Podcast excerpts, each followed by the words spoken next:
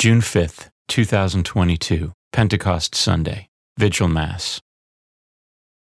A reading from the book of Genesis. The whole world spoke the same language, using the same words. While the people were migrating in the east, they came upon a valley in the land of Shinar and settled there. They said to one another, "Come, let us mold bricks and harden them with fire." They used bricks for stone and bitumen for mortar. Then they said, "Come, let us build ourselves a city and a tower with its top in the sky, and so make a name for ourselves. Otherwise, we shall be scattered all over the earth." The Lord came down to see the city and the tower that the people had built.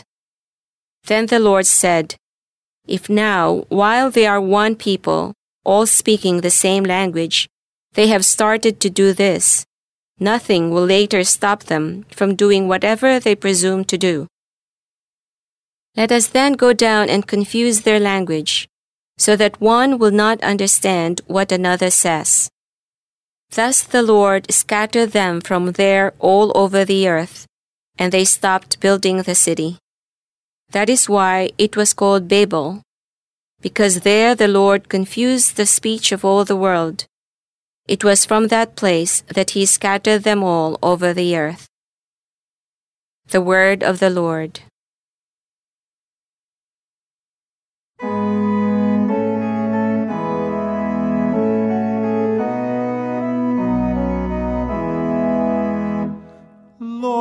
Lord, send out your Spirit and renew the face of the earth.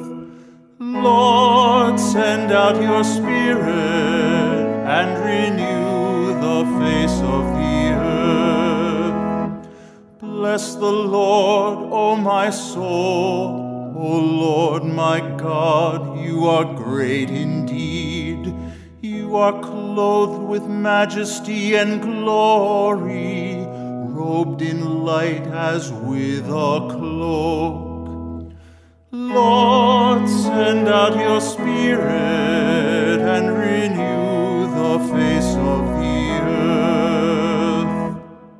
How manifold are your works, O Lord! In wisdom you have wrought them all. The earth is full of your creatures. Bless the Lord, O my soul. Alleluia. Lord, send out your Spirit and renew the face of the earth. Creatures all look to you to give them food in due time. When you give it to them, they gather it. When you open your hand, they are filled with good things. Lord, send out your Spirit and renew the face of the earth. If you take away their breath, they perish and return to their dust. When you send forth your Spirit, they are created, and you renew the face of the earth. Lord, send out your Spirit and renew the face of the earth.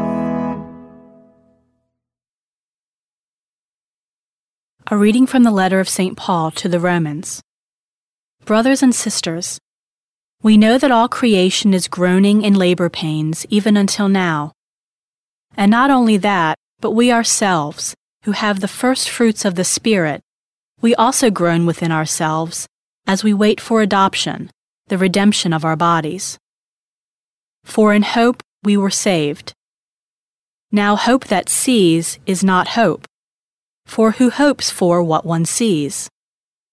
But if we hope for what we do not see, we wait with endurance. In the same way, the Spirit too comes to the aid of our weakness, for we do not know how to pray as we ought, but the Spirit himself intercedes with inexpressible groanings. And the one who searches hearts knows what is the intention of the Spirit, because he intercedes for the holy ones according to God's will. The Word of the Lord. A reading from the Holy Gospel according to John. On the last and greatest day of the feast, Jesus stood up and exclaimed, "Let anyone who thirsts come to me and drink." As Scripture says, rivers of living water will flow from within him who believes in me. He said this in reference to the Spirit, that those who came to believe in him were to receive. There was, of course, no Spirit yet, because Jesus had not yet been glorified. The Gospel of the Lord.